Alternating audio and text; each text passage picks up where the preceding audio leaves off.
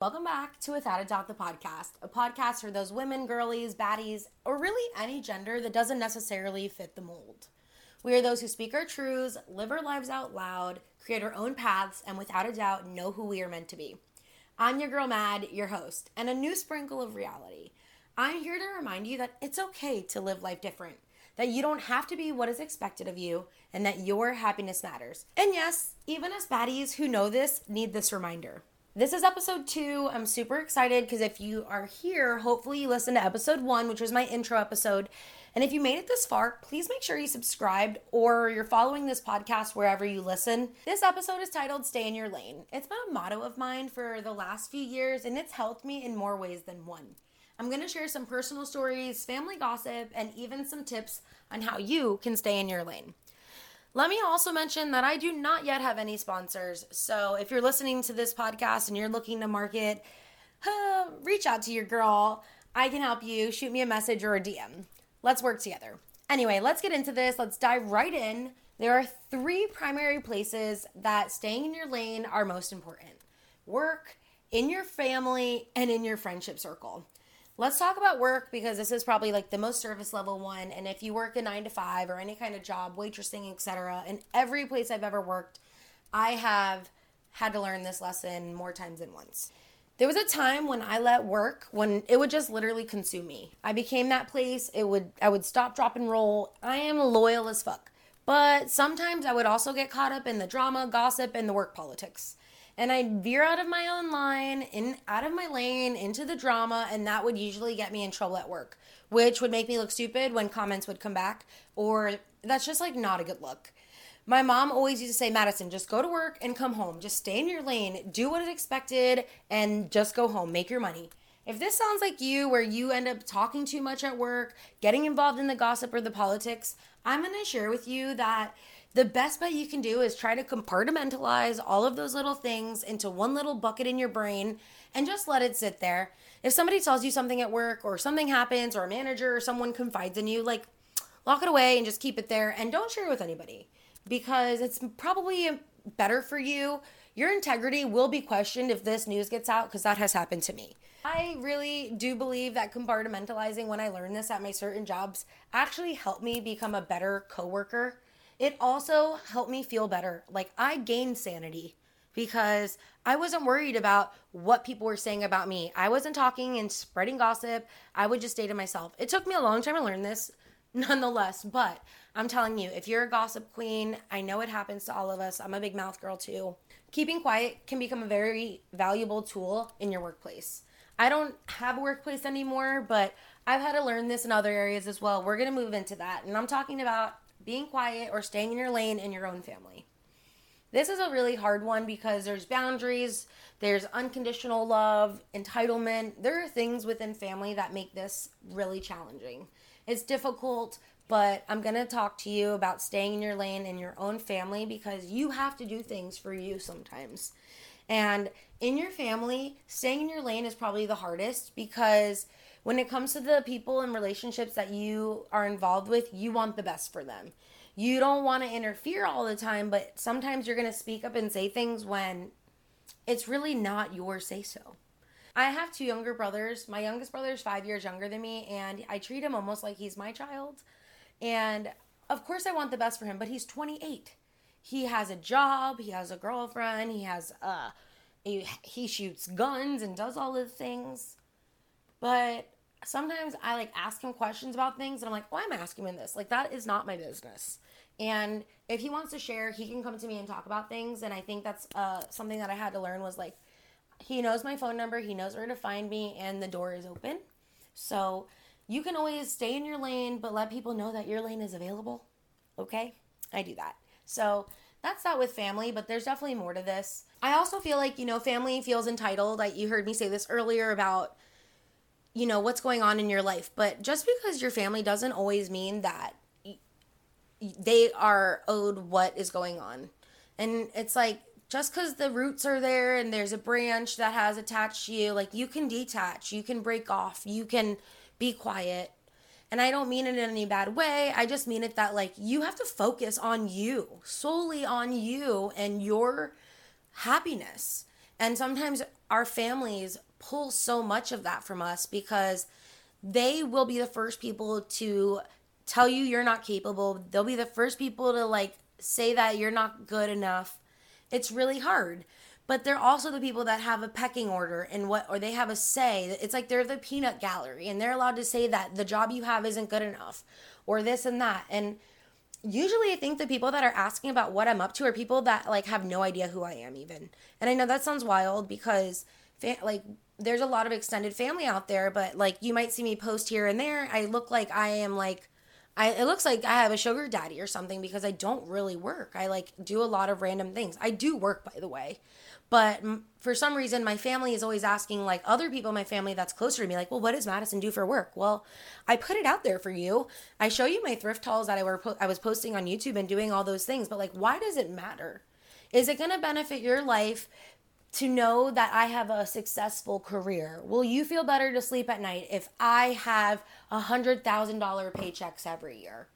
And I think some people think that is the goal of success is a great job. But for me, like I have success in other ideas.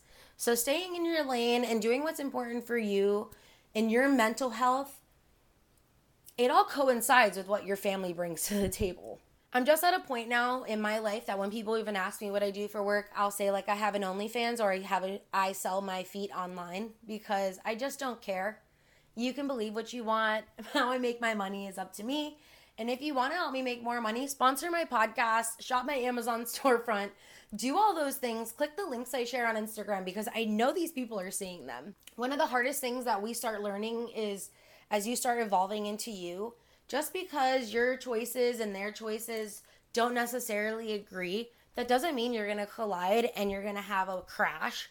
Like you can stay in your lane and the person in your family or whoever can disagree with you and stay in their lane and honestly, it will be so much better. I just think sometimes, like, if you just work on you, do the things, keep moving forward, voila, your intentions will always be clear. Just keep going forward. I don't think necessarily family even comes in your lane with poor intention or bad intentions, but sometimes them coming in their lane into your lane can make you feel diminished, can be hurtful, and sometimes it's just like overbearing if you're someone who feels like you're constantly crossing into someone else's lane, I, I really encourage you to ask your family members what you can do to help or take a step back. And my mom, I got to clap for her because the last few years she's realized like that I just need my space.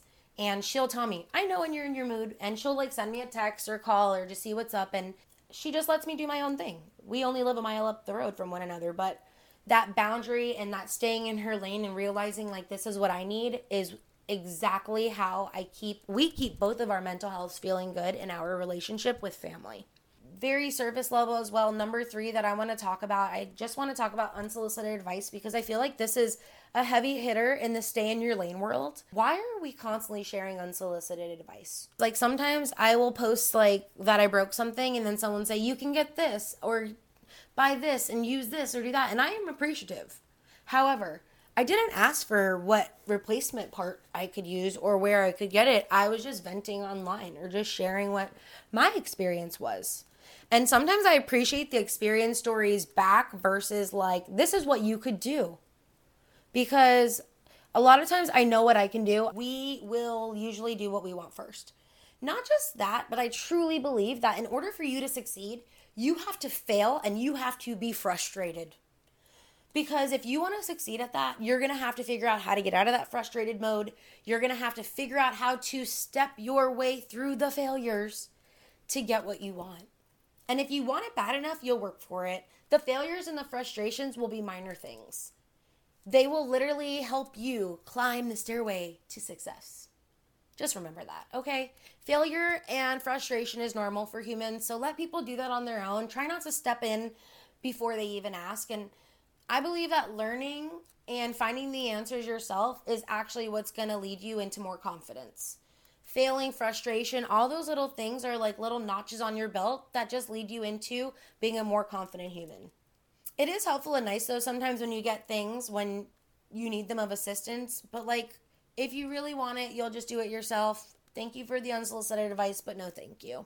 I Googled this because I really wasn't sure. Like, I was like, why do people really share? And this is what Google says. So when I looked it up, it says Sometimes people offer unsolicited advice out of their own neediness. While they may have a lot of knowledge in a certain area that pertains to their situation or your situation, their motivation for sharing is usually all wrong. They're not doing it for you, they're doing it for themselves. And if you're someone who likes to give unsolicited advice, I want to ask you if what you're truly putting down is necessary. Being the loudmouth girl that I am, and I know I've said that a multiple times, a few times on this podcast, on this episode, I learned this so long ago, like that most people really didn't want to hear my opinion. But better yet, I look like a know it all, and that's really not beneficial to my character. Earlier this year, I was at a wedding, and this girl was telling me that she had moved to Miami. And honestly, I looked at her and I was like, Why would you move to Miami? And she looked at me like, Girl, why the fuck are you judging me? And her brother next to her looked at me like, Why the fuck are you judging her? And I was like, No, no, no. I'm not I'm not judging you. Like literally their faces like were reading that. And she's like, and he's like, well, you kind of are. And I'm like, well, I'm born and raised in Miami, and I just like could not understand why anyone wants to move here. It's like a rat race, and of course I have my opinions. I'm a homebred South Florida 305 till I die girl. But my question was like, my character was questioned. Like, if I was this judgy ass bitch, all I should have said was, you know what? That's great. I love that for you. You know what? I hope like you love Miami. Just stay the fuck in your lane, Madison. That's all I had to do. Just stay in my lane. But as I've gotten older, I've gotten quieter, I've gotten more humble, and I've gotten more in touch with myself. I've had really hard conversations, realizations, revelations. And we as the people just need to do more for us so that we can live our lives as authentically as possible. We need to worry more about what we are putting out into the world and we need to work more for what we want for ourselves instead of meandering on the Instagram, on the social medias, and all of the things, wishing we had those dream lives. If we did more of staying in our own lane, we would probably feel better about what we do and what we bring to the table. We can sharpen our own knowledge, invest in our mind, and do what ignites for our fire. The more we shine, the more we can light it up. I'm so excited to finish up this episode. On the next episode, I'm going to be talking about support and hype girl lifestyle. I'll be talking about comparison and jealousy and all of the things that come along with growth in those who surround you. I'll be sharing some tips on what to expect when you feel alone or need some inspiration. If any of this resonated with you, please do me a favor leave a comment. If you're walking away with something, give me a five star review. Make sure you're following and subscribe. Don't forget new episodes every Wednesday launching at noon. And you can follow along on Instagram and at YouTube at Without a Doubt the podcast. I am so grateful you are here. You made it this far. Without a doubt, you are a badass. Don't forget it. See you on the flip side. I'm your girl, Mad.